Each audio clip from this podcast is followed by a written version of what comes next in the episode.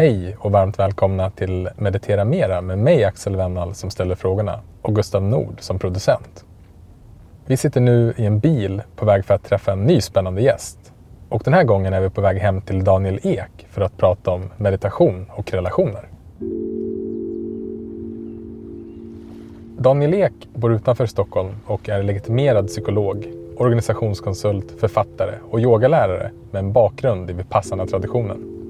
Daniel jobbar främst med A C T samt Functional Analytic Psychotherapy som är inriktad på medvetenhet i relationer. Han är även medförfattare till boken Tid att leva och skriver även nu på en ny bok om hur man kan fördjupa vänskap som kommer ut tjugo tjugo.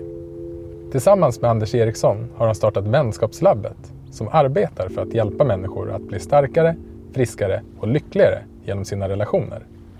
Och meditation och relationer är precis det vi ska prata med Daniel om idag. Varför är det svårt att vara närvarande i vissa relationer? Vad är social mindfulness? Och hur kan man meditera tillsammans med en annan person? Och vilka tips har Daniel till alla oss som vill meditera mera? Tjena! Hej! Tjena, hej! Jag är lite inflyttad här så det stöter som du. Ja! Hej Daniel. Hej. Kul att vara hemma här hos dig idag. Mm. Vi ska ju prata om meditation och relationer ja. med dig. Och har fått äran att testa på circling här innan vi spelar in nu. Mm. Men trots att jag känner mig ganska grundad och närvarande så skulle jag gärna vilja göra en till landningsmeditation. Mm. Som vi tre kan göra här. Hemma i ditt kök, vid ditt köksbord. Mm. Men också som man kan göra om man är på språng. Mm. Och um, jag kommer passa på att sluta ögonen. Men det behöver man såklart inte göra. Och um, i den här meditationen ska vi bara vända blicken inåt. Och bara notera vilka tankar som är närvarande just nu.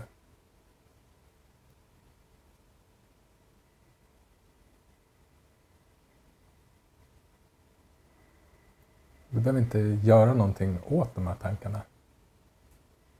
Utan bara se om du kan observera dem.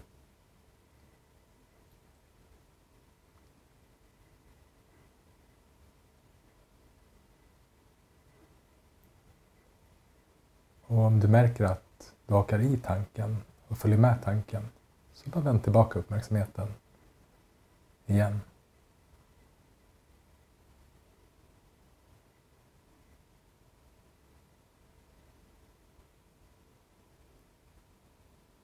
Och se sen om du kan bara observera hur du känns i din kropp just nu.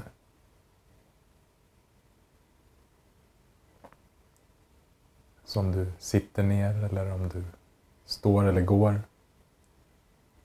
så kanske du känner de mer tydliga kontakten mot underlaget eller stolen eller vart du än är. Men se också om du kan notera andra sensationer i kroppen.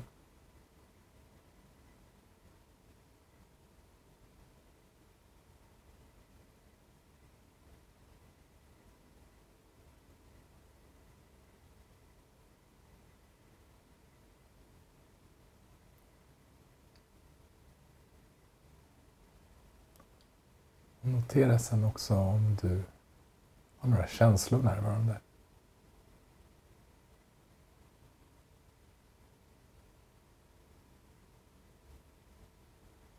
Se om du bara kan tillåta dem att vara där.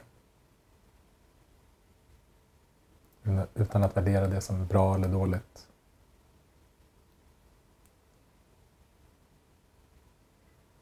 Jag kan bara checka in med dig själv att notera att precis så här är det just nu.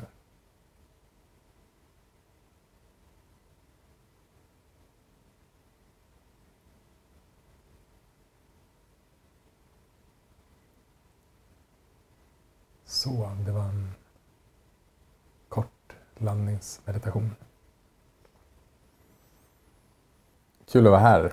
Det här är ju första gången vi träffas, alla mm. vi tre. Men Vi har ju flera olika kontaktytor till dig. Vi har ju bland annat träffat Fredrik Livheim som du har skrivit en bok tillsammans med och jobbat tillsammans med. Mm. Och Albin Hagberg-Medin mm. som jag vet är en kompis till dig. Yeah. Bengt Renander. Yeah. Och sen fick vi precis reda på att du bor tillsammans med Lasse Liknell just nu. Ja. Som vi också har träffat. Ja. Mm-hmm. Men jag tror att eh, den första kontaktytan in till dig var genom Bengt Renander och Närvaropodden. Mm. Där du har varit med i två avsnitt. Och eh, jag kan verkligen varmt rekommendera bägge de två avsnitten. Jag har lärt mig väldigt mycket av att lyssna till er två. Yeah. Prata om mm. meditation och närvaro och ACT framförallt i första avsnittet. Och sen om circling i det andra. Mm. Och just det här om circling väckte mitt intresse, för du har ju sedan även skapat Vänskapslabbet mm. tillsammans med Anders Eriksson. Ja. Och eh, just meditation och relationer tänkte jag att vi skulle utforska tillsammans idag. Mm. Känns eh, jättespännande. Men innan vi kastar oss in i det ämnet, hur kommer det sig att du började meditera från allra första början? Just det. mm. Det är en ganska personlig historia som jag kan inte alltid delar med alla, men nu när du ställer frågan så kanske jag vågar göra det. Mm. Um, det var, jag tror det var tjugohundrafem så pluggade jag på universitetet i Uppsala. Pluggade till psykolog och um, jag hade... Um, En kväll när jag låg eh, hemma och eh, gjorde sit-ups i mitt sovrum, så helt plötsligt så var det som att någonting hände i mitt fokus eh, och jag såg mig själv helt plötsligt utifrån, snett uppifrån. Eh, såg mig själv ligga och göra sit-ups och sen så drogs mitt fokus ut ännu längre ut, så jag såg mig själv utifrån byggnaden. Så mm. såg jag mig själv ligga i det här rummet. Såg alla andra människor i den här byggnaden. Då. Och när det där hände. Det var någon slags fokusskifte. Då, eller jag förklarade som att. Någon slags decentralisering. Ni vet där, att man ofta känner att man är mitten av universum. Eller allt utgår från mig på något sätt. Mitt medvetande. Och då var det något skifte som hände. Och det gjorde att någonting hände med mitt medvetande som handlar om att jag blev extremt närvarande i nuet. Så det var som en tjock velourgardin som helt plötsligt togs bort från mina ögon för första gången i mitt liv. Och det kändes som att, gud, vart har jag varit någonstans? Hela mitt liv har jag haft en tjock gardin av tankar eller identifikation med mina tankar och upptagenhet med tankar, och helt plötsligt så försvann det. Och det jag upplevde då var väldigt starkt. Det många säger att, liksom att, att vara i närvaro eller i nuet och sådär. Det var verkligen som att mm, jag landade på jorden för första gången och landade i kroppen och i nuet. Och sen så försvann det här extremt starka tillståndet efter en vecka ungefär. Så började jag mer och mer komma tillbaka till det här att åka på tanketåget och tro på tankarna och bli mer och mer upptagen av tankar. Och då tänkte jag, men, ja, men vad var det här som hände nu? Vad var det? Hur, hur kan man förklara det här? Och då låg buddhismen närmast. När jag letade så var det som, ja. Buddhismen pratar om det här på något sätt. Något tillstånd av att vara i nuet och medveten närvaro och mindfulness. Mm. Och sen därefter så började då ja, åka på retreats och meditera. Och, och k- kunde återuppleva den här starka närvaron som jag hade då. Mm. Det låter intressant att du lämnade kroppen för att komma hem till kroppen. Ja, ja exakt. Ja. Mm. Ja, det är spännande. Nu vet jag inte jag ordet för, men det här låter som en upplevelse som man kan ha när man sover. Eh, vad kallas den? Just det. Ja, att, jag kommer inte ihåg vad det heter. Mm. Det var bara intressant att, att du hade det i vaket tillstånd. Mm, ja. Mm. Mm. Okej, okay, och, och det här hände då under den tiden som du studerade, så du hade redan valt? Ja, jag pluggade psykologi då, ja. Och eh, där hände bara helt plötsligt en, en kväll. Liksom. Mm. Och sen eh, började du åka på retreat, och där upplevde du då igen den här formen av mm. intensiv närvaro eller en fördjupad närvaro? Eller... Ja. Hur var liksom upplevelsen för dig då? Ja, jag skulle vilja säga att det påminner väldigt mycket om den här upplevelsen, att kanske inte var exakt samma, men väldigt snarlik. Och mycket en känsla av att jag har som en slags bubbla eller skydd omkring mig. Att jag, jag är här, jag är i min kropp. Jag känner att jag är här. Och ibland så sticker jag ut på tanketåg eller tanketrådar. Men fokus eller basen är hela tiden jag är här. Jag är här i min kropp, jag är här och nu. Och sen ibland väljer jag att sticka ut på tanketåg. Och sen kommer jag tillbaka. Mm. Och när jag inte mediterar eller när jag låter mig själv gå på många tanketåg, då är det ofta tvärtom. Att tanketågen är det som är... Som jag, jag åker resor hela tiden, och ibland så stann, kommer jag tillbaka till mig själv. Mm. Så att det var en väldigt omvänd liksom, eh, bas. Basen blev, blev liksom den här närvaron. Och, och det kan jag uppleva när jag är på retreat också. Att när jag kommer hem från retreat så känner jag att ah, nu är jag tillbaka till den här bas, basstationen av att vara här och nu och mm. i kroppen. Jag vet ju att du har varit på... Du kanske har varit på flera, men jag vet att du har varit på ett två månaders retreat. Mm. Varit på Spirit Rock i ja. U S A. Ja. Och då är min första fråga, varför åker man på ett två månaders retreat? Mm, just det. Ja, de här frågorna är väldigt spännande, för att det är också... Jag tänker så här att när man kommer in i det här med meditation och på retreats eller sådana speciella peak-upplevelser som man skulle kunna kalla det för, det jag hade eller det man ofta har återkommande ibland på retreat eller sådär. Det är att jag kan se att, man, att det finns olika drivkrafter till att åka på retreat, och vissa saker kan ju handla om att man vill uppnå någonting eller man vill förändra någonting, man vill ha någonting. Mm. Och andra saker kanske handlar om att man vill bli av med någonting eller man vill slippa någonting. Mm. Så att jag kan väl säga att, det, att för mig har det varit blandat. Att jag har dels velat uppnå det här närvaron igen som jag haft tidigare. Mm. Så jag skulle vilja säga att det har lagt märke till på mina meditationsresor. Så här, vad är intentionen här eller varför åker jag? Mm. När jag tittar i backspegeln så blir det ofta tydligare. Mm. När jag är på väg då, då ser jag inte. Nej. Men när jag tittar i backspegeln och kommer hem, då kan jag lägga märke till att okej, ja okej.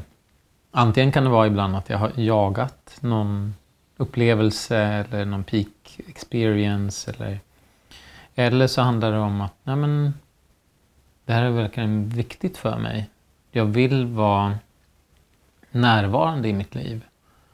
Jag vill inte slösa min tid. Jag vill leva utifrån närvaro och kärlek och inte leva i de här tanketågen och bara åka resor hela tiden i tankevärlden, utan jag vill känna, jag vill vara i kroppen, jag vill mötas, jag vill möta mig själv och möta andra. Så det har väl varit en slags, jag är väl um, ganska utvecklingsjunkie på ett sätt, att jag vill Jag vill expandera min förståelse för saker och ting. Jag vill lära mig nya saker. Och det har både sina goda och dåliga sidor. Mm, ska jag säga att en, en, en bra sida är ju att ja, men, jag utvecklas på något vis. Jag kanske blir mer närvarande. Jag kan lära ut till andra och så vidare. En annan sida kanske är den här... Att det också kan bli en, ett undvikande av det som är. Att säga, jag vill, jag vill förändra någonting.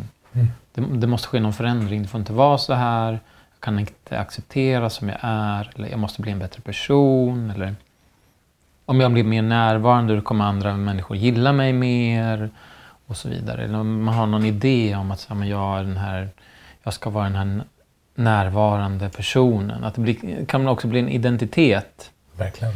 Alltså jag tycker att det kan vara svårt att bena ut vad är vad. För att det, det är ofta blandade liksom, motivationer som kommer in. Mm. Men sen så kan jag ändå uppleva att när jag med, väl mediterar så är det som att det autokorrigeras. För att när man sitter där på retreatet eller kommer hem efteråt så, aha, så, så får man insikter om vad man håller på med. Så att aha, okej, nu, jag, nu ser jag här att jag håller på att bilda en identitet kring det här. Att vara närvarande och vis eller eh, kärleksfull eller sådär. Och då kan jag släppa det mm. och se att okej, det här var bara en, ytterligare en identitet som jag, någon del av mitt sinne ville hålla fast vid. Eller så. Mm. Så jag har ändå upplevt att när jag mediterar så blir det någon slags förtydligande av de här motivationerna som ligger bakom. Mm. Och effekten brukar nästan alltid vara, tycker jag, att jag blir mer ärlig, jag blir mer närvarande, jag blir mer sårbar och öppen och i kontakt med mig och andra. Mm. Så.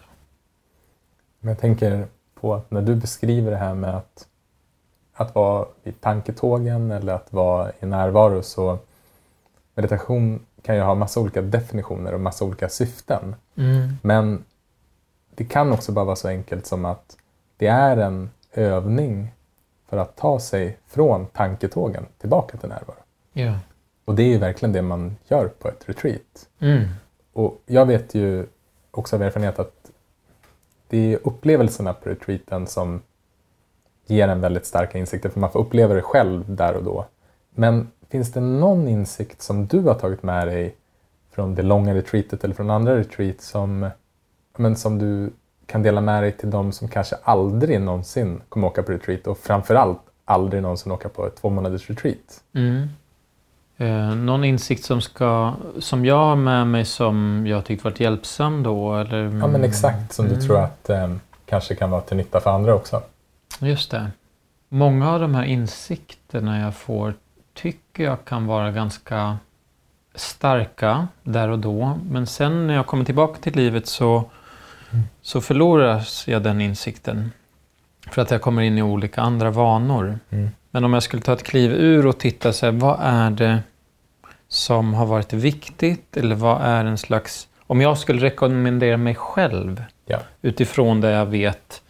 När jag är närvarande, när jag har insikter på retreat, så det, om jag tar ett kliv och tittar på det stora hela så skulle jag säga att det finns två insikter som jag tycker är ganska praktiska. Och det ena är att det här med förändring, att jag vill uppnå någonting i mitt liv, jag vill förändra mig, jag vill bli mer närvarande eller mer kärleksfull eller sådär.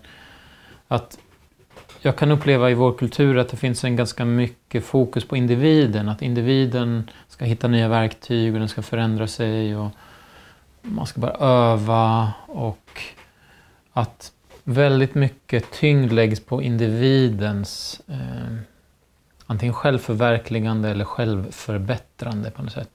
Och det jag kommer till insikt in i retreats är att kontexten eller miljön är mycket viktigare än individens jobbande på sin egen närvaro. Och med det menar jag att vill du bli mer närvarande eller kärleksfull kan du ordna miljön som du är i så att de kvaliteterna kan komma fram lättare. Mm. Som till exempel om jag stressar väldigt mycket, då kommer jag inte ha tillgång lika lätt till att vara kärleksfull, närvarande eller förstående med min partner till exempel. Så där handlar det om att säga, men hur kan jag minska stress? Hur kan jag göra mindre saker? Eh, eller hur kan jag börja umgås med människor som håller på kanske med meditation eller är sköna på något sätt eller ger mig någon slags kvalitet? Så att istället för att förändra personligheten eller personen, se vad har jag omkring mig? Hur bor jag? Vad gör jag? Vilken typ av jobb har jag? Hur kan jag förändra miljön eller kontexten så att den stöttar mig mot det jag vill utveckla? Och det här sa ju också då eh, Buddha i en av sina sista eh, lärdomar, tror jag han sa till sin eh, disciple, lärjunge där, att eh, men, det finns tre saker som är viktiga för att om du vill söka upplysning, om du vill bli helt befriad, så är Dhamma, Sangha och Buddha, tror jag det är. Och Sangha, sa han, alltså, Sanghan är det viktigaste, och Sangha betyder då kompisar. Mm. Kompisar som hjälper dig och som på, mediterar och som gör saker som eh, hjälper dig eller sånt som du gör eller vill göra. Så den har jag väl på ett sätt förstått eh, i mitt liv är, den är viktigare än att åka på, på retreat. Så att säga, hur, vilka kompisar umgås jag med? Eh, kan jag få hjälp och stöttning av de omkring mig? Kan jag gå med i en meditationsgrupp eller kan jag ha träffar med vänner där vi gör närvaroövningar eller sådär? Så det är väl en sån praktisk grej som jag har lagt märke till. Och sen sa jag att det var en till insikt. Ska vi se, vad var det då? Jo, men den andra insikten som jag fått från retreats är att det är inte de här peak-upplevelserna, starka upplevelser som man lätt kan bli hookad på på meditation eller retreat, som är, de, de ger inte lika mycket som små beteendeförändringar i vardagen. Så att, men att meditera tio minuter per dag eller att ta en stund i vila eller stänga av mobilen ett par timmar, gå ut i skogen eller liksom, de här dagliga vanorna och rutinerna är otroligt viktiga för att shapea, alltså att skapa en, ett sinne som man vill ha eller en hjärna som man vill ha. Liksom att, om jag övar på någonting varje, varje, varje dag, så kommer efter ett tag jag bli en ny person eller jag kommer uppleva nya kvaliteter. Mm. Mm. Men just det där är ju det som skiljer meditationen från egentligen allting annat vi gör. För vi strävar ju hela tiden efter att bli lite bättre eller att må lite bättre. Och även om det såklart kan vara en långsiktig ambition med meditationen att bli mer närvarande, så där och då så handlar det inte om det. Och, um, men det här är ju lite förvirrande ibland, att en meditation är ju inte bättre för att man mår bättre efter meditationen. Nej. Utan hur kan man vara medveten om det som händer, som händer.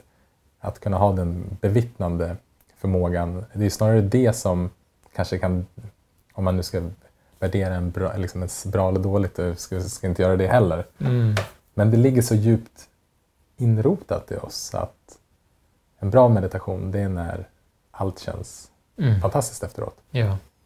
Men i den mindfulness-meditation som jag vet att du också mm. utövat mycket, så är det inte det som är målet. Nej. Utan att de här tillstånden, de är föränderliga också. Ja. Så det handlar ju kanske snarare om att kunna vara närvarande i alla sina tillstånd. Ja. Och att kunna vara närvarande även när det inte känns toppen. Ja. När solen skiner och magen är full. Mm. Ja, jag håller med. Jag tycker den är... Det är ju essensen i mindfulness mm. och samtidigt det som är väldigt svårt. För att sinnet har den här tendensen att nej, men jag vill förändra något nu. Mm. Jag vill inte känna så här. Eller...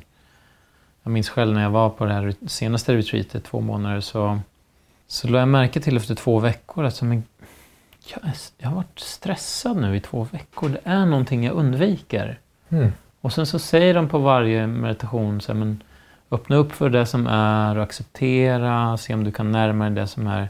Och här har jag gått i två veckor och undvikit någonting. Så jag bestämde mig för att men nu ska jag sätta mig ner och känna efter. Vad, vad är det som pågår här? Och då satte jag mig i lunchrummet när alla hade gått. Jag ätit lunch klart. Och så tänkte jag, okej okay, fasen nu, nu ska jag bara... Nu, jag, jag måste bara sätta mig ner. Och, jag ska inte lämna stolen för, förrän jag får fatt i vad är det jag undviker. Vad är det som har stressat mig i två veckor? Och det lägger märke till då att, ah, ensamhet. Den känslan av ensamhet. Ah, okej. Okay.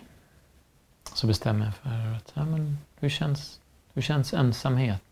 Vart sitter det i kroppen? Hur känns det? Kan jag öppna upp för det? Kan jag möta det? Mm, så sitter jag där och sen så, ja, så märker jag så här, men aha, okej, jag kan hålla det här. Det var inte jättefarligt. Och sen efter en fem minuter eller så där, så känner jag att ja, men, jag kan bära med mig det här och det börjar till och med förändras lite. Jag kan släppa taget lite om det. Och det var fem minuter jämfört med då två veckor mm. där jag är st- undviker, undviker och är stressad. Så då blir det väldigt tydligt för mig att säga, okej, okay, jag har hållit på med meditation i tio år. Jag lär ut det här och här har gått två veckor och undvikit en liten känsla av ensamhet. Mm. Och att det verkligen så här, ah, då blir man ödmjuk. Så här, wow, okej. Okay. Vi är känsliga varelser. Det är jobbigt att känna jobbiga känslor. Mm. Mm. Jag tänker också på att det finns ju en annan risk när man har en känsla som är jobbig. Och det är ju en insikt man kan få när man mediterar, att när man fullt accepterar känslan, precis som du gjorde med ensamhet, och vågar möta den, så förändras den, som du sa. Den börjar luckras upp. Den tappar sitt grepp om en ganska mycket. Ah. Men det kan också göra att man har en tendens att vilja... Man har en ambition att känslan ska försvinna, så man försöker acceptera den. Ja. Men man accepterar den egentligen bara för att man vill att den ska försvinna. Ja, um. precis. Det blir, acceptans blir som en kontrollstrategi nästan. Att yes. man, ja. Och det upplever jag själv, att en av de absolut svåraste meditationerna är just att kunna släppa där kontrollen. Mm. Och det är svårt. Mm. Det är det också man, det man tränar på. Ja. Mm. Ja. Jag vet att du utbildar dig som psykolog och, och har jobbat väldigt mycket med, med A C T bland annat och skrivit en bok. Men jag tänkte att vi ska släppa allting det idag och direkt mm. hoppa in på social mindfulness mm. som du jobbar med idag ja. eh, kring Vänskapslabbet. Kan inte du berätta lite grann om vad mm. social mindfulness är för dig och, och varför ni startade Vänskapslabbet? Mm. Så... Om jag börjar med fråga nummer två, där, varför startar vi Vänskapslabbet? Så började det kanske för tre år sedan när jag blev mer egen konsult, jobbade mycket hemma, förberedde föreläsningar och hade inga kollegor direkt så där som jag träffade vardagligen. Och så började jag känna mig mer och mer ensam och jag la mycket tid på min karriär och föreläsningar och så vidare. Och så lade jag märke till min... Det här känns inte bra. Det är många omkring mig som, som ser upp till den här liksom, att bryta sig loss från att jobba nine to five på landstinget eller liksom det här eh, så här, oh wow vad häftigt och du kan bestämma själv över din tid och du kan ta ledigt en vecka och sen visst det, det gav mycket frihet men det gav också just den här känslan av att jag är egen. Och jag har inga kollegor riktigt. Det gjorde mm. att jag kände mig ensam. Och då bestämde jag mig för att så här, men jag måste göra någon förändring här. Och då bestämde jag mig för att jag ska skriva en bok om vänskap. Så då eh, kläckte jag den idén med en, eh, en kompis. Och sen så började vi spåna på det. Och sen har vi fått ett bokkontrakt. Och sen kom en till kompis med i det här projektet så började vi skriva den boken. Som går under namnet Länge leve vänner. Den kommer ut om ett år ungefär. Och under den här tiden så började jag också fundera på, eller började märka att så här, men det här med vänskap, det finns inte skrivet så mycket kring det. Eh, hur man gör, hur fördjupar man vänskap, hur stärker man vänskap. Så vi har behövt titta på jättemycket forskning och leta, dra i olika trådar. Och sen så beslutade jag mig för att tillsammans då med Anders, min kompis, att säga, men vi måste testa det här själva. För det finns inte liksom, det finns inga facit hur man gör. Så vi måste, vi måste pröva oss fram också. Mm, spännande. Ja, så då startade vi labbet liksom. Vänskapslabbet. Yeah. Ah, Okej, okay. okay, vi måste laborera. Mm. Vi måste testa oss fram. Vi är inga experter men vi kan få hjälp av andra som är sugna på att pröva liksom. Hur gör man för att stärka relationer? Vad har ni slängt in i ert labb? Mm, ja, jo men vi har väl tittat på lite olika saker och den ena är då en, en grund som, som vi kallar för social mindfulness. Och det kommer lite från någonting som kallas för circling. Och det är någonting som kom från U S A från början, sen har det spridit sig till Europa.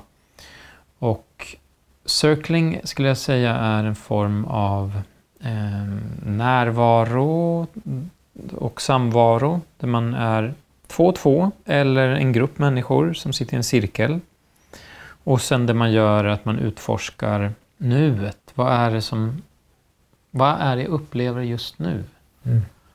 Så att man försöker släppa lite de här tanketågen om vad som har hänt tidigare eller vad man tänker kring saker och ting. Utan man försöker uppleva det som händer just nu i stunden mellan mig och de andra i gruppen. Precis. Och sätter man ord på det helt enkelt. Man, man använder labels eller liksom etiketter eller... Sätter namn på känslor, man sätter namn på tankar och förnimmelser. Precis som i traditionell meditation, mindfulness meditation, där man istället då sitter själv och blundar och noterar vad som dyker upp. Och så då i labbet så har vi tagit delar av det här där vi hjälper och instruerar då våra kursdeltagare att långsamt steg för steg pröva att göra öppen mindfulness då med öppna ögon. Man sitter mitt emot en annan person och så använder man den här meningen så här, jag noterar. Så det kan man säga, jag noterar dina blåa ögon, jag noterar ljuset som faller mot din kind, jag noterar att jag känner mig nervös just nu. Jag noterar en tanke om att, ja, jag inbillar mig att du känner dig lite nervös här nu. Och, mm. Så att man sätter ord på allting som pågår. Och jag skulle säga att det som händer då är någonting annorlunda än det som händer när man mediterar ensam. För att man tittar en annan människa i ögonen och det väcks mer, vad ska man säga, relationella tankar och impulser och mycket av vår hjärnaktivitet går åt till att skanna omgivningen och försöka förstå andra människor och förstå vem är jag i jämförelse med den här eller vilken status har den här i jämförelse med mig, bidrar jag tillräckligt i den här gruppen, tycker de om mig eller inte, är den här personen farlig eller inte och sådär. Mm. Så att mycket sådana tankar och impulser kan dyka upp då när man istället gör mindfulness tillsammans med någon annan. Och det är det här som jag tycker är väldigt spännande. För att det finns väldigt mycket man kan lära sig på ganska kort tid. Så på en kvart, tjugo minuter så har man lagt märke till jättemycket privata, personliga blockeringar eller vanemönster eller... Man kanske börjar tolka den andra och eh, projicera olika saker på den andra som inte stämmer. Så kanske man får reda på det. Och att säga, oj, gud, jag, jag tolkar den här personen fel. Eller, ja, man, man, börjar, man börjar se saker som, som kan, kan vara ganska svårt om man gör mindfulness själv bara. Mm. Lite så. Vi... Eh... fick ju testa på circling här med dig innan mm. vi satte på bandspelen här. Så du och jag och Gustav satt här och vi hade en i heta stolen. Ja. och, så det här var ju en första upplevelse, men det var väldigt intensivt. Det var en väldigt snabb väg till en, liksom, en väldigt djup närvaro. Mm. Och precis som du säger så var min upplevelse... att jag kunde se vissa mönster i mig själv i relation till er då eller till andra. För jag insåg ju att det här var i det här fallet i den här meditationen. Men de här mönstren har jag ändå. Mm. Så det kunde vara allt ifrån att när ni kollade på varandra så kunde jag känna någon typ av, inte avundsjuka, men någon typ av liten osäkerhet. Är jag med nu i gruppen till... en värdering att man hela tiden, eller att jag hela tiden, att det är bra att vara glad. Just det. Men att när man inte är glad så är det, har det en etikett att vara sämre helt enkelt. Mm. Och det fanns massa sådana här bara små insikter som dök upp mm. i meditationen. Och ja, men precis som du beskrev det här med, med blockeringar i att en, en känsla av att liksom, hur bra för, för det som hände också när vi satt tillsammans var att det var väldigt mycket glädje. Vi liksom... Vi skrattade och log väldigt mycket. Mm. Men så var det som att det fanns också en blockering i att så här, hur bra får man må egentligen? Ja, hur, just det. Hur härligt kan man få ha det? Mm. Eh, som jag vet att också Gustav noterade. Mm. Eh, så ja, men det var det var en väldigt intressant upplevelse. För det är en upplevelse. Mm. Det är en, jag hade ju hört dig berätta om det här då, som sagt, i Närvaropodden med Bengt. Och även om jag suttit och mediterar väldigt mycket själv så är den här en, en helt annan typ av meditation, även om det är väldigt mycket samma. Mm. Och äh, jag blir också intresserad av det, för det jag märker själv att det meditationen har hjälpt mig mycket med är ju att minska min reaktivitet. Just det.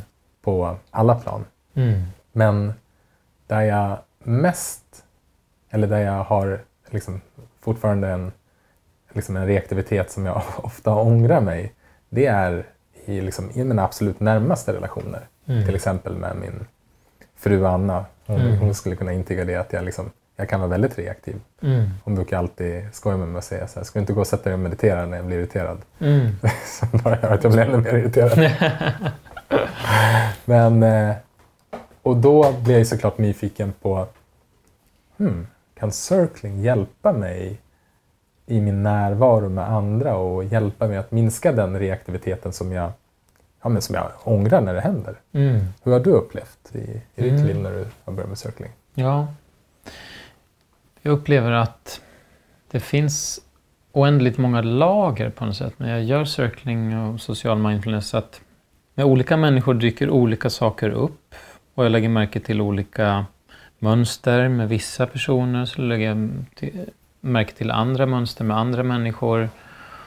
Och att ju mer jag gör det här, desto mer och mer mejslar jag ut någon slags förståelse av mig själv som jag kanske inte har haft tidigare. Som att jag ser så här, okej, okay, men det här mönstret återkommer med flera. Mm. Det verkar som att jag... hela tiden måste vara glad, eller jag måste alltid känna att jag eh, bjuder på någonting, eller liksom, jag får inte vara ledsen när jag är med andra, jag måste ha en viss energi för att andra ska tycka om mig. Eller... Så det är som att efter ett tag så lägger jag märke till att ah, okej, men det finns vissa trådar eller mönster som återkommer. Och det här är troligtvis någonting som, som ligger ganska mycket hos mig. Och inte så jättemycket hos den andra. Mm. Och att det kan göra mig väldigt ödmjuk. Och förstå att okej, okay, jag, ha, jag är inte ett... Eh, vad ska man säga? Jag påverkar andra. Och andra påverkar mig. Och att jag är inte, ett, eh, jag är inte blank. Eller jag är inte... Eh, vad ska man säga... Jag, jag, kan, jag, kan, jag kan uppleva så att mitt sinne kan tänka att det är lätt att skylla på andra. Så här, men du gör så här, därför känner jag så. Mm. Eller det andra, om jag stör mig på någon så är det den andres fel. Det handlar inte om mig, utan jag stör mig på ditt beteende. Men med hjälp av circling och de här insikterna jag får så märker jag att okej, okay, det är en dans mellan två människor här. Och jag har faktiskt en hel del mönster med mig som jag börjar lägga märke till. Och att då blir jag mer motiverad att ta ansvar för min del i relationer. Och, och det jag tar ansvar för är att jag inte är säker på saker som jag var säker på tidigare. Som jag, förut var det mer som tydligt som du... jag stör mig på den här grejen hos dig. Men nu är det mer som så här, hmm, undrar vad jag bidrar med i den här grejen. Mm. Så det är någon, någon slags att jag släppt lite kontrollen eller släppt känslan av att jag vet hur jag är och jag vet hur den andra är. Och mer säger så här, Hmm, vad tycker du här? Vad, vad upplever du är det som händer nu? Så att jag, jag mer ger, bjuder in den andra lite mer. Att, att jag blir mer nyfiken på hur jag bidrar till den här konflikten eller vad det nu kan vara. Hur ser den andra på mig? Vad ser den andra hos mig? Jag blir mer nyfiken att expandera och lära min syn på mig själv och lära mig om mig själv. Så att själva den här grundinställningen att jag påverkar andra och jag har mönster, den har kommit mer på plats. Mm. Och då, det, det är inte som att jag kan ha en fast bild av mig själv och säga nu vet jag hur jag är, utan mer bjuda in till med alla olika relationer. Okej, okay, vad är det som händer här nu? Eller vad, vad ser du här nu? Eller hur är det för dig nu? Vad, vad växer i dig? Eller hur blev det när jag sa så där nu? Eller, så att jag blir lite mer osäker. Mm. Men osäker på ett bra sätt som bjuder in mm. den andra. Mm. Att lyssna på den andra. Ja, men för det slår mig att Vipassana och mindfulness-meditation betyder ju insiktsmeditation, men det här blir någon typ av insiktsmeditation i relation med andra, och vi är ju i princip alltid, eller i alla fall väldigt ofta i vår vardag, i relation med andra. Mm. Oavsett om det är familj eller kollegor. Ja. Så det finns ju någonting att lära sig i den relationen som man inte kanske alltid lika direkt i alla fall får i vanlig, vanlig meditation. Ja. Man sitter själv. Nej, precis. Det blir mer I R L-meditation skulle man kanske kunna säga. Att så, mm. det, just nu det händer. Mm. Eh, så att lägga märke till vad som händer just nu och bjuda in den andra att komma med sin tolkning eller mm. synsätt. Istället för att säga nu sitter jag och mediterar och sen minns jag någonting som har hänt och då förstår jag, då kommer en insikt. Utan så här, här och nu, okej. Okay. Nu är jag här. Vad är det som händer? Jag känner mig upprörd. Bjuda in till att en gemensam förståelse på något sätt. Mm. Om man lyssnar på det här och är nyfiken på att testa, kan man bara ge sig hem direkt eller behöver man ha någon förkunskap? Eller hur, kommer, hur kan man mm. börja testa circling? Mm. Det är lite olika skulle jag säga. Så om man är van att meditera så är det ganska lätt att göra det. Eh, men det kan också vara förvånansvärt svårt. Jag har testat med människor som har mediterat länge och så har vi gjort en circling och det verkar som att oj, det här var någonting helt annat.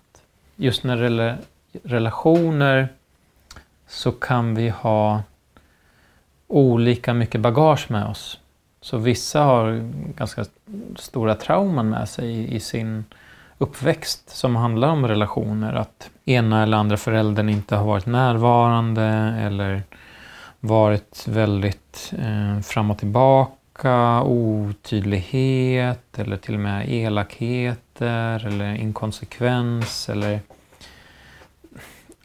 för de flesta skulle jag säga att relationer med sina föräldrar är ofta, ja, men det finns någonting som är komplicerat på något sätt. Man har inte alltid känt sig speciellt mött eller sedd, eller man har blivit tvingad till saker och ting, eller någon annan har fått mer uppmärksamhet i familjen eller så. Så vi har mycket relationella mönster med oss, och jag skulle säga att det är ofta de som ligger till grunden för all psykisk ohälsa på något sätt. Att jag har inte blivit speglad, jag blir inte mött och sedd och accepterad på något sätt, eller respekterad. Så att när man gör circling så kan sådana grejer triggas. Mm. Mina relationsmönster kan triggas och mina rädslor. Så om jag sätter mig mitt emot en annan person eller då om man gör circling i grupp, då kommer troligtvis med, med ganska stor sannolikhet dina relationella mönster att kicka igång.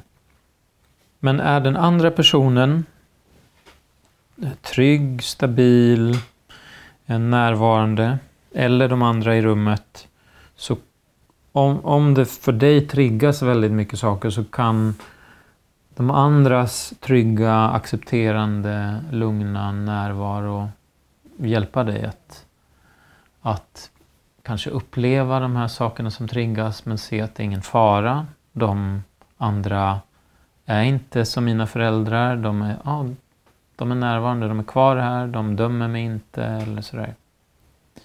Så efter ett tag så kan det vara som att om man har mycket triggningar så kan det börja lugna ner sig. Så man får hjälp av andra att lugna ner nervsystemet. Mm. Vilket man kanske aldrig har fått tidigare. Så det kan vara otroligt läkande med den här typen av social mindfulness.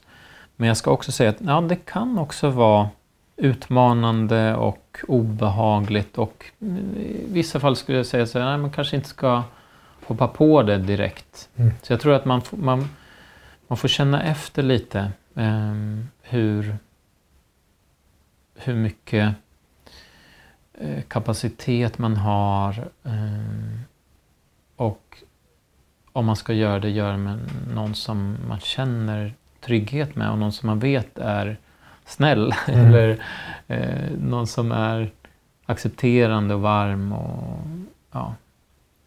För jag tänker att en, en sak som jag misstänker kanske kan ske om man gör det är att just i relation med varandra att det bygger verkligen på att fullt och hållet liksom acceptera situationen, acceptera det som händer en själv, acceptera vad den andra säger. Yeah. Att inte värdera det. Ah. Eh, ge liksom utrymme för varandra mm. och inte heller berätta berättelser om varför Nej. Det är på ett visst sätt. Och det är ju så... Det är vi så vana att göra i alla andra egentligen sammanhang och alla andra yeah. konversationer. Det här, är, det här är inte en konversation per se utan... Mm. Så det tänker jag kan vara en utmaning och börjar en person göra det. Ja. Då kanske den andra ska flika in och börja notera det. Yeah. Så att det, liksom, det, men det krävs väldigt mycket närvaro och uppmärksamhet yeah. för, att, för att få till det på ett bra sätt. Det jag varit lite nyfiken på när du pratade om ja men, komplicerade relationer som, eh, som man kan ha till sina föräldrar. Tror du att den här typen av meditation kan vara läkande i svåra relationer? Mm. Ja. Jag tror att eh, du tänker i, i kärleksrelationer till exempel? Eller? Till exempel, eller till mm. exempel om man har en komplicerad relation till sin förälder. Ja. Att man sitter då och gör circling med varandra. Ah, just det. Mm. Jag tror att man kan göra väldigt mycket genom att skapa en kontext kring saker och ting. Och sätta, det man gör i circling då är att man, man förklarar vad man ska göra, man sätter en klocka, man säger att under den här tiden ska vi göra circling. Du sitter här, jag sitter här, vi tittar på varandra. Vi ska bara notera det som dyker upp. Vi ska inte försöka hjälpa varandra. Om något är obehagligt som dyker upp som jag berättar så ska inte du trösta mig. Mm. Din uppgift är inte att bekräfta eller trösta eller hjälpa. Utan vi ska bara tillsammans notera vad som dyker upp. Och man kan vara väldigt tydlig med att skapa den här ramen kring det hela. Nu gör vi det här, vi testar det här, det är en liten lek eller liksom, det är inte så allvarligt utan vi gör det här, vi testar. Är du nyfiken? Skulle du vilja testa det? Och man kan skapa tydlighet och den andra frivilligt går med på det liksom, mm. eh, som ett utforskande och inte känner då att så här, men vadå, vill du vara psykolog åt mig här nu? Ska du försöka förändra mig? Utan mm. om den andra är genuint nyfiken och man själv kommer med intentionen att ja, men det här skulle vara spännande att göra med min förälder. Inte för att här, jag måste förändra den andra. Han eller hon måste lära sig lyssna på mig. Mm. Utan man kommer med intentionen att utforska tillsammans. Jag vill skapa gemenskap och utforskande tillsammans. Då tror jag att det kan vara jätteläkande. Och hjälpsamt både med sin partner, med en familjemedlem, med sin bror eller syster eller arbetskollega. Eller... Så jag testade med ganska många eh, personer. Jag har inte testat än med mina föräldrar. Mm. Eh, jag testade med mina brorsöner. Mm. Eh, Hur gamla är de? Ja, arton och femton. Okej, okay. Mm. Hur var det? Ja, det var fantastiskt. Wow. Ja, jag blev väldigt eh, förvånad att säga oj, det här var som fisken i vattnet. Så det här var deras redan... De var inte alls obekväma. Alltså, utan väldigt, mm. Sen gjorde jag faktiskt på första dejten med min flickvän. Ah. Ja. Och det var fantastiskt. Det var... Då kom vi varandra väldigt nära på ett liksom icke-verbalt sätt. Eh, och skapa någon slags trygghet eh, på bara tio minuter. Så, så det, det är väldigt mycket potential. Även i då kärleksrelationer där man kanske, det är lite gnag eller slentrian, eller man gör samma sak, samma mönster hela tiden. Att, ska vi testa något nytt? Och sen berättar man om den här ramen, sen testar man. Och det är väldigt lätt att göra. Mm.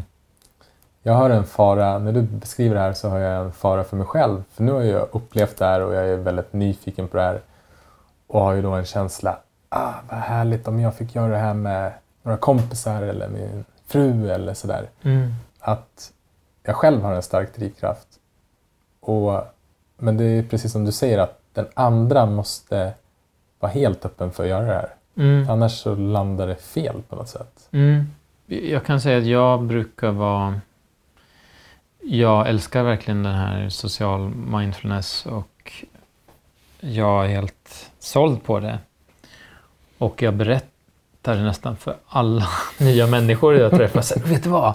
Det finns en grej som jag testat och det är skithäftigt. Och det, eh, man gör så här och så här. Och skulle vilja testa. Mm.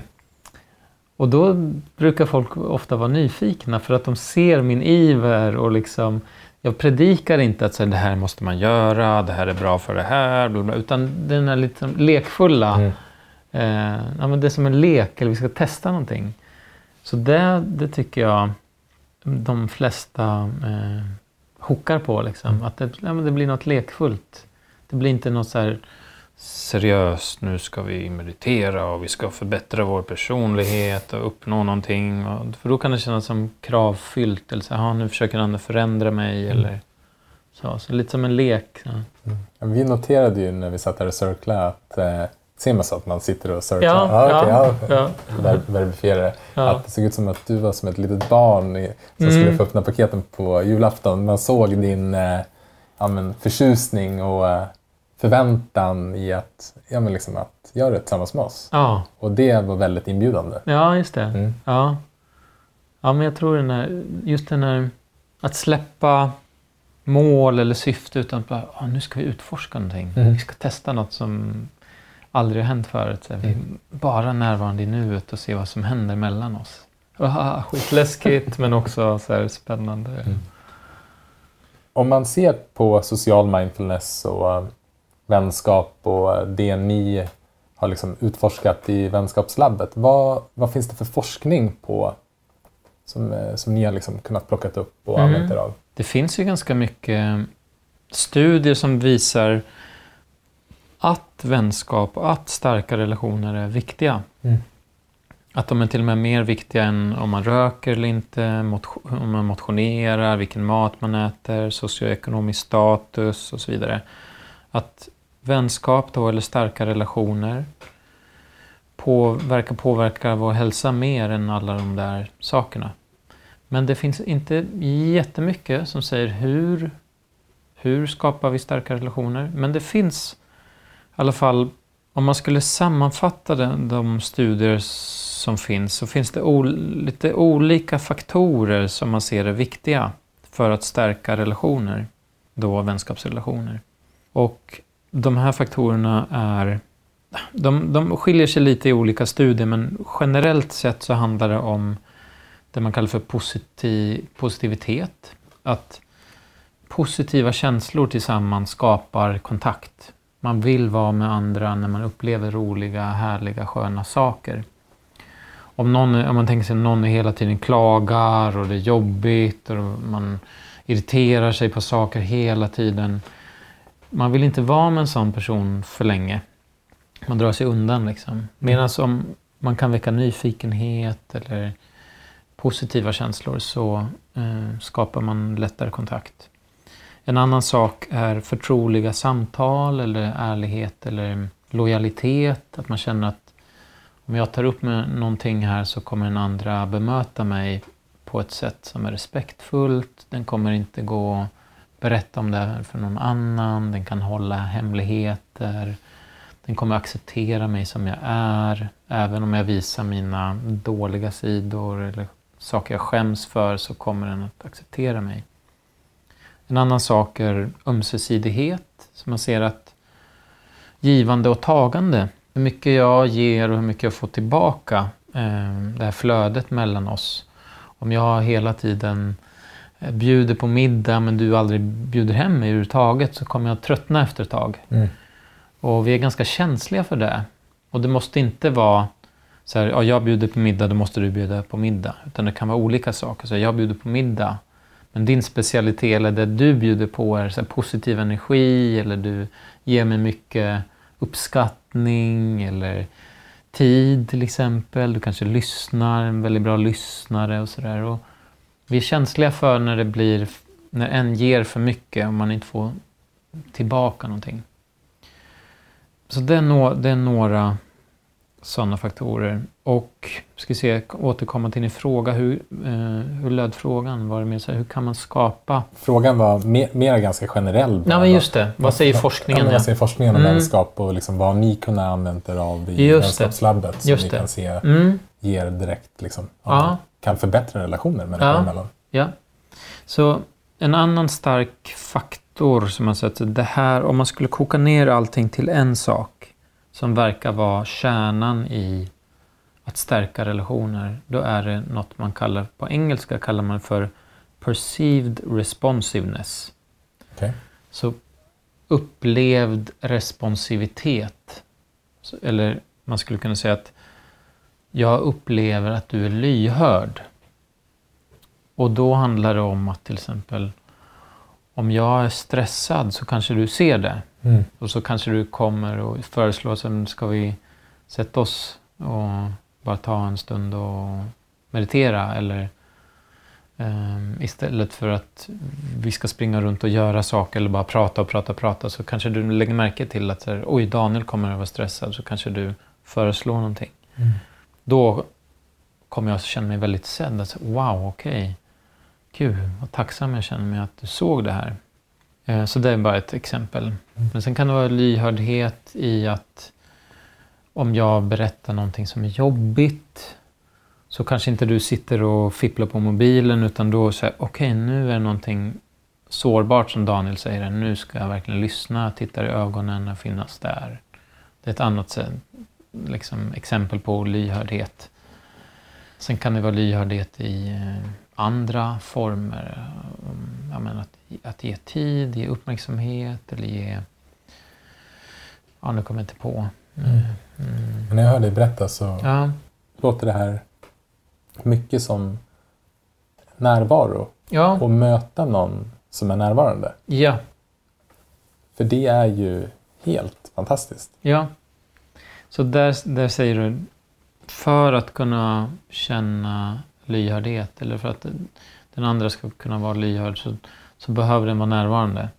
Och där skulle jag säga också att det är kanske ett annat ord som sammanfattar egentligen. Mm. Eh, vad är som stärker relationer, fördjupar relationer? Jo, att vara närvarande. För när jag har utrymme och när jag är närvarande, då, då har jag lättare att se den andra. Jag ser om du är stressad, eller jag ser om du behöver någonting, eller jag ser när du är sårbar, och då kan jag reagera och möta dig på ett sätt som är kärleksfullt eller respektfullt eller sådär. Så jag håller verkligen med att närvaro är egentligen grunden för att lyhördhet ska kunna uppstå. Mm.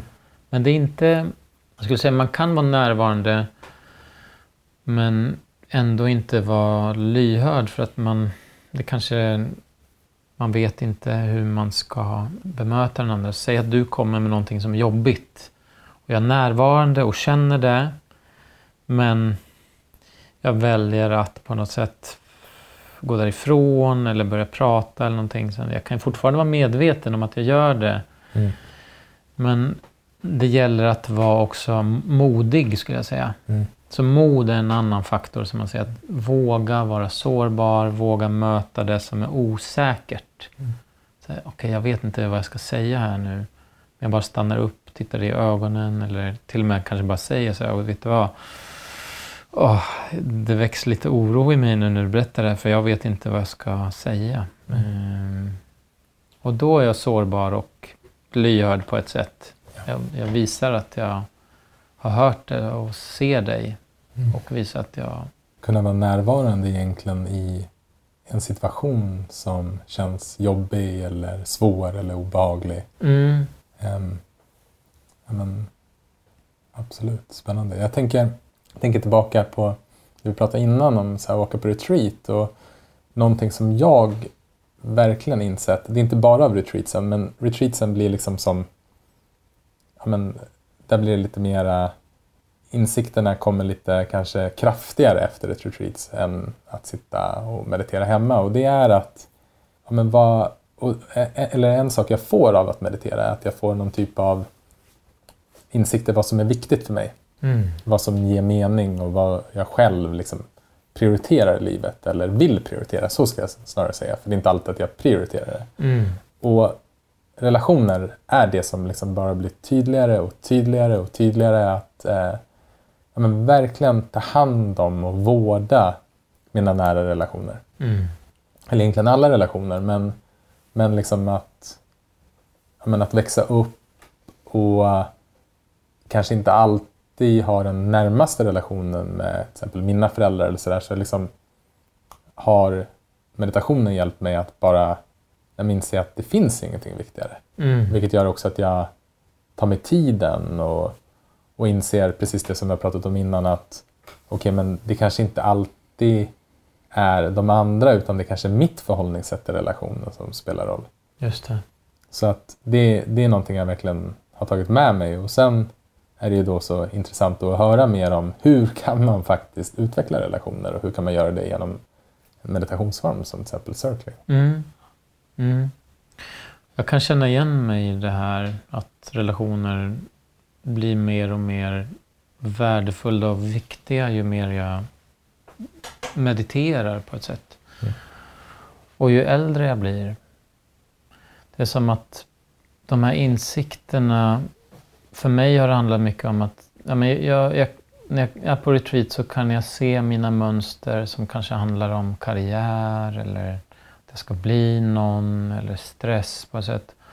Om jag tittar på vad, vad, vad döljer sig där bakom, så är det i nittionio procent av fallen att jag vill bli omtyckt. Mm. Och att jag vill bli sedd, jag vill bli bekräftad och liksom vara med och känna gemenskap och den här känslan av att jag duger inte, så jag måste bli bättre. Den finns i liksom... Jag tror vi alla har en hemlighet som är egentligen gemensam. Och det är att vi känner alla att vi inte räcker till på något sätt. Eller vi är rädda att vi inte ska duga på något sätt. Och det är ju relationellt, där man säger. Det är ju duga inför andra eller med andra. Och... Ja, så jag brukar ofta se om jag kanske är avundsjuk på andra eller om jag stör mig på andra som, som kanske verkar ha någonting som inte jag har, eller någon som är väldigt framgångsrik, eller de här liksom statussymbolerna som finns i samhället som jag tror vi alla mer eller mindre påverkas av omedvetet, att vi vill, vi vill söka oss till det här. Men som brukar jag påminna mig själv, men vad är det de här människorna söker? Så är det egentligen kontakt, tror jag. Mm. Det är en närvaro och kontakt och en känsla av att jag är okej. Okay. Mm. Och varför då inte odla det direkt? Istället för att gå en omväg att försöka bli någon person som andra ser upp till eller älskar, eller... Man skyddar sig genom någon identitet. Sådär. Utan att ta den direkta vägen. Som, och jag tycker circling eller social mindfulness är en ganska direkt väg. Där jag får bli mött av andra. Andra kan se mina mönster kanske. De dyker upp eller ser mina masker och de accepterar det. Och då kan de falla åt sidan. Och känna, då kan jag känna så här, okej, okay, jag måste inte vara den här positiva som är glad hela tiden. de finns kvar mm. i den här gruppen som jag söklar med. De lämnar inte mig, de blir inte irriterade eller besvikna för att nu ser mitt ansikte helt oh. liksom kanske är ledsen ut, eller kanske är gråter, eller kanske uttrycker att jag känner mig förvirrad eller trött eller vad det nu är. Så. Och det är väldigt läkande tycker jag, när jag kan visa mina sidor som är, ja, men som samhället kanske inte riktigt premierar, eller vad man ska säga. Mm. Det är inte det här, åh oh, jag är glad, allting är bra och jag har allting under kontroll och oh, allting är så spännande i livet och det är skitkul och mitt liv är jättebra och det är så liksom det här. Jag kan känna att det, ja, men jag orkar inte vara där hela tiden. Mm. Jag kan inte få bara vara ledsen ibland eller trött eller förvirrad. Ah, gud, jag, jag vet inte. Liksom, mm. ja. Och det är väl det att det får vi vara, men vi tror inte att vi får vara det. Nej. Och när vi kan då utforska det tillsammans så ser vi att ah, det är ah. lugnt, det är okej. Okay. Ah. Ja. Det är skönt. Ja, väldigt skönt.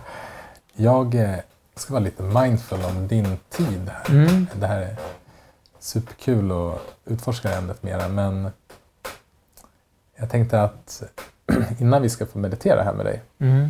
så jag är bara lite nyfiken på hur ofta cirklar du nu? Och mm. liksom, hur ser din meditationskompott ut? Liksom, hur mediterar du mm. idag?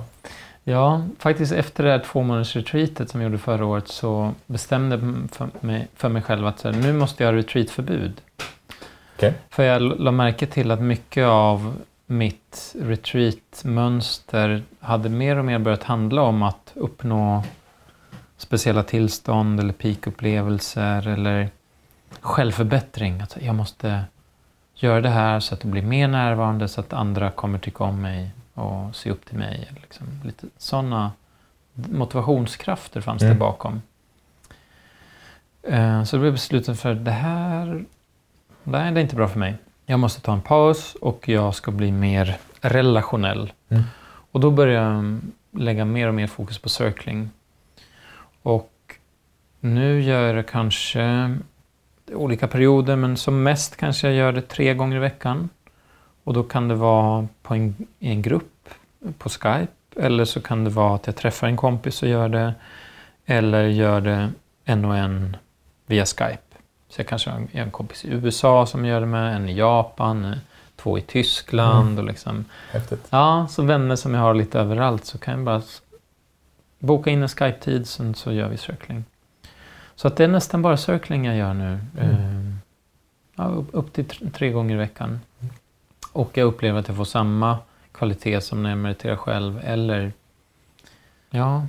fler insikter eller fler lärdomar som jag kan använda i relationella sammanhang. Vi hade ju en väldigt positiv upplevelse här när vi gjorde circling och du har ju pratat väldigt varmt om circling idag, men har det funnits liksom stunder eller circlingar när det liksom inte har gått så bra och, mm. och liksom, hur kan det vara?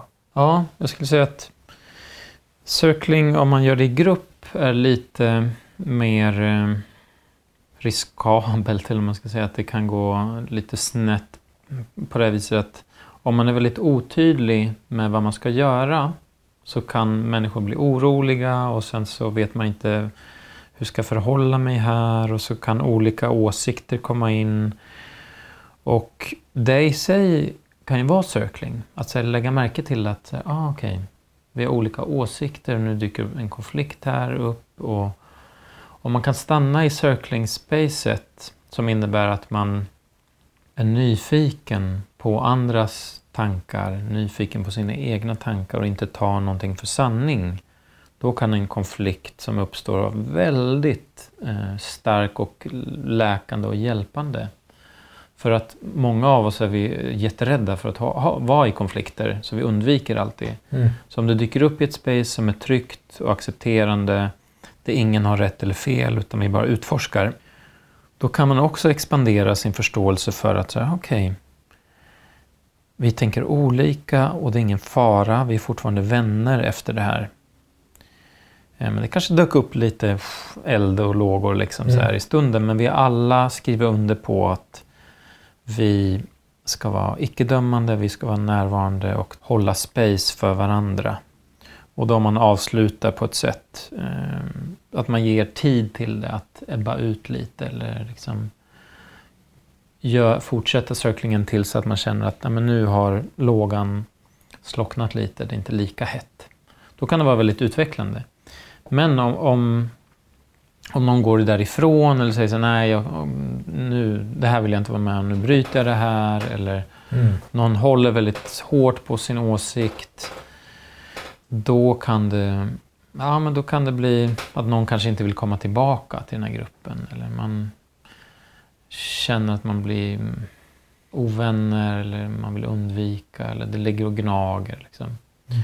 Så när vi har kört vår grupp, vi har kört i tre år online, då märkte vi efter ett tag att ja, det, samma konflikter började återkomma, återkomma, återkomma.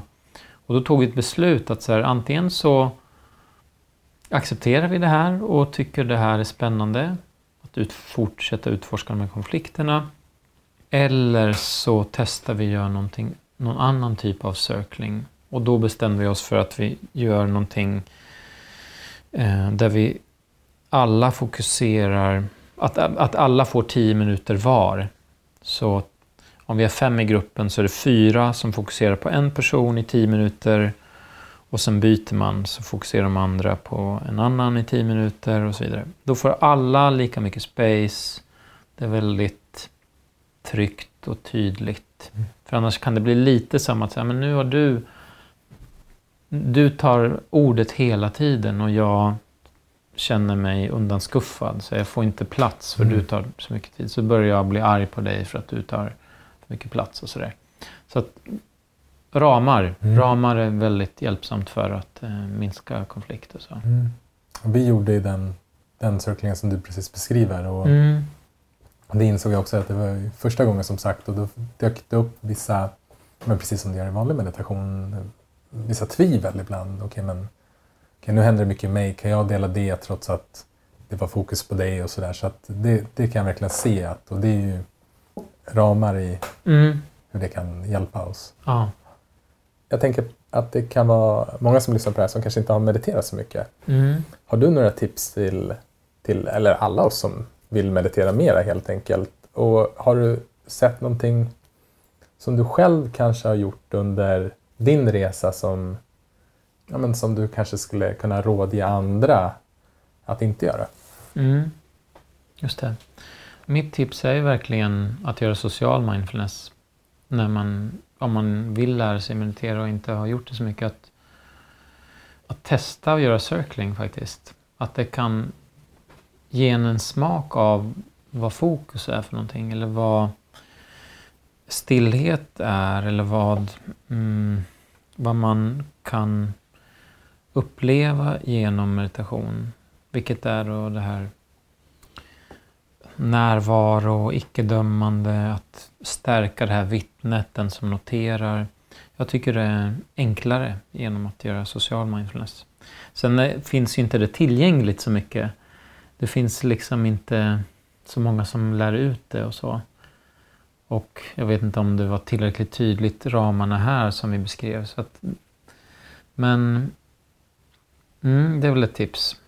Och det är det ni gör bland annat på Vänskapslabbet? Mm. Att ja, precis. Ja. Kurser i... Ja, så det var lite reklam för mig själv. Så att gå in på vänskapslabbet punkt se och titta på våra kurser och kom på någon kvällsträff eller kurs eller sådär mm. om man vill. Um, någonting annat som jag skulle säga är att man skulle undvika. Jag skulle säga att undvika att försöka fokusera för mycket. Kan jag uppleva är, har varit i alla fall min problem i början, att jag var så, jag ville verkligen bli en bra meditatör. Mm. Jag ville verkligen fokusera och göra liksom mitt bästa. Och att sitta och spänna sig för att vara närvarande, det upplever jag som ett, nej men det, det kan vara kontraproduktivt. Så att försöka hitta in i kanske meditera och vara närvarande i stunder som är ganska trevliga redan. Som så här, men när jag tar en kopp te eller när jag vilar eller när jag lyssnar på musik. Liksom börja träna mindfulness i stunder som är ganska sköna redan. Som man kan uppskatta. Som när man äter en chokladbit. Eller, eller när jag är med mitt barn eller med min partner. Hur kan jag vara mer närvarande? Mm. Vi kallar det meditationsgodis. Mm, just det. Ja, mm. Precis. Mm. Ja. Och nu är det dags att få meditera tillsammans med dig. Mm. Så vad ska vi göra? Ja, jag tänkte vi ska göra en vänskapsrelaterad meditation som jag kallar för en unik relation. Så ni ska få träffa en, en vän och sen ska den vännen få träffa, eller ska du få träffa dig själv genom den vännen också. Okej, okay. Mm. Spännande. Mm. Så ja, ni kan sätta er bekvämt till rätta om det känns okej. Okay. Sluta ögonen, annars kanske vila blicken framför dig på golvet eller så. Och sen vill jag bara bjuda in dig till att lägga märke till vad som finns i dig just nu, hur du har det. Kanske tankar som har väckts efter det här samtalet. Se om du kanske kan parkera de tankarna lite och säga att ja, men de finns där, jag, jag, jag lyssnar till dig senare. Och bara landa lite i kroppen på det sätt som hjälper dig att landa i kroppen. Kanske handlar om att släppa pannan lite.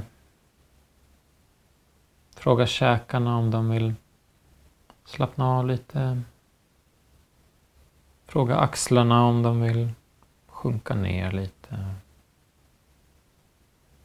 Fråga låren om de vill slappna av. Släppa taget lite.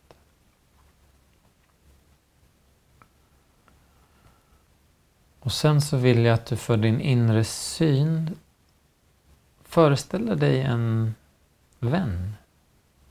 Någon som lätt väcker varma känslor. En ganska okomplicerad relation. Det kan också vara ett syskon eller ett barn eller farmor eller farfar eller någon familjemedlem. Men någon som väcker ganska lätt varma känslor hos dig. Och se den här personen framför dig när den är som lyckligast. Vad gör den då? Vilken aktivitet gör den? Vad gillar den? Och hur ser den ut då när den är som lyckligast? Hur är det att vara med den här personen när den är som lyckligast?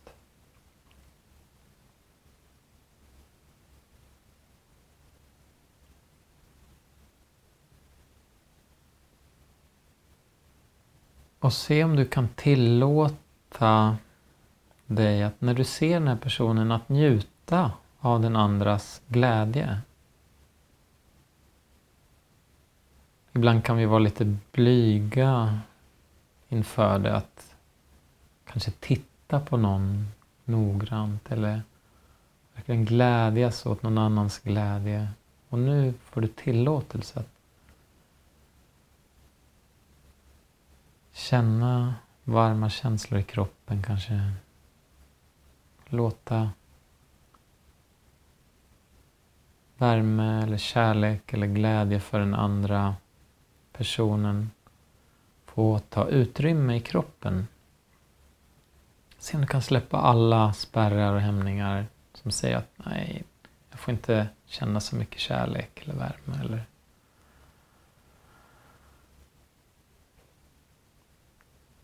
Bara lägg märke till vad som händer i din kropp. Fortsätt ha kvar bilden av den här personen. Påminn dig om vad det är du gillar med den här personen. Vad är det den gör eller säger eller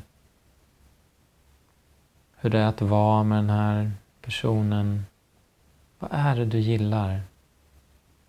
Se om du kan ta fram det ännu mer.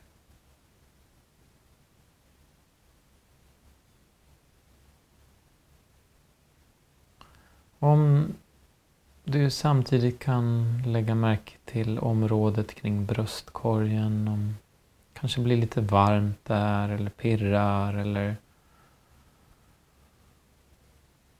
om du inte gör det behöver du inte försöka framkalla någonting, men bara lägg din uppmärksamhet lite kring bröstkorgen.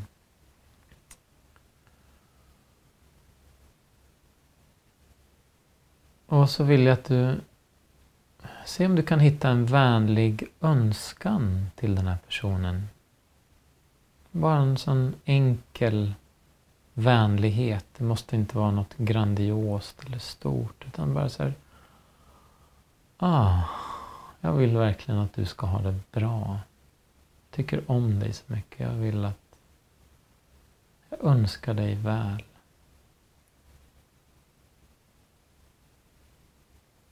Och det kan hjälpa att säga den här personens namn i ditt inre. Så här. Per, jag önskar verkligen att du ska ha det bra. Jag tycker om dig.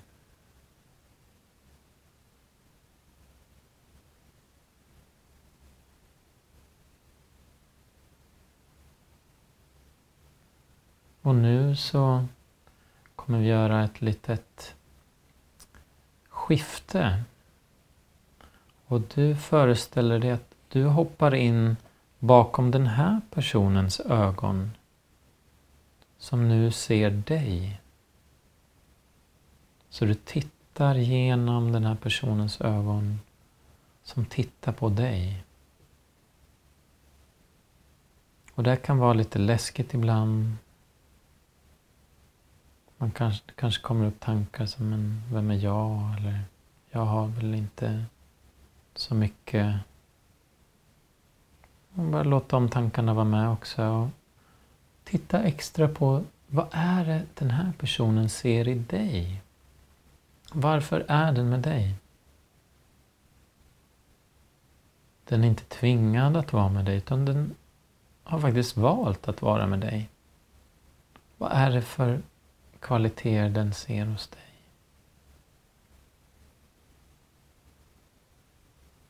Och när du är som lyckligast, vad ser den dig göra då? Vilken aktivitet håller du på med?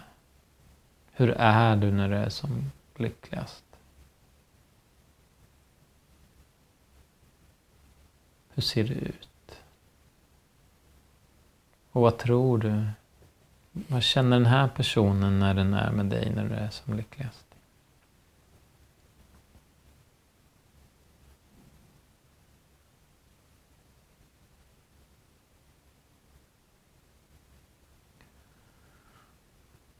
Om den här personen skulle önska dig någonting vänligt, vad skulle den säga, tror du?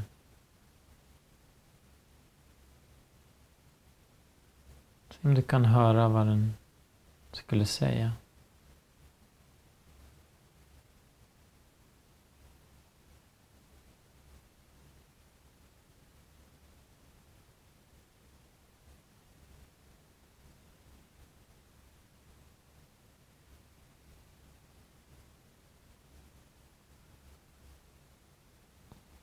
Så kan du släppa den här personens fokus och komma återigen till dina ögon. Och du tittar på den här personen igen, den sitter framför dig. Och det jag vill att du ska uppmärksamma nu är att ni har en unik relation. Det finns ingen annan i världen som har exakt den relation som ni har. Den är unik. Det är den enda relationen som är precis som er är. Lägg märke till de känslor som dyker upp när du tänker på det.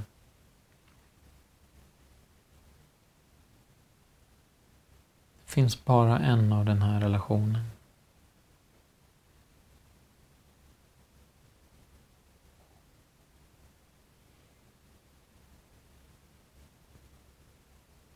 Och sen kan du tacka den andra i den här meditationen och tacka dig själv.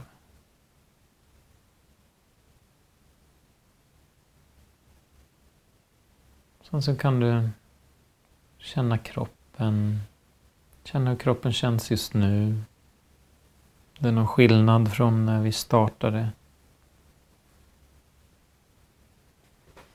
Med din egen takt komma tillbaka, öppna ögonen och kanske sträcka lite på dig.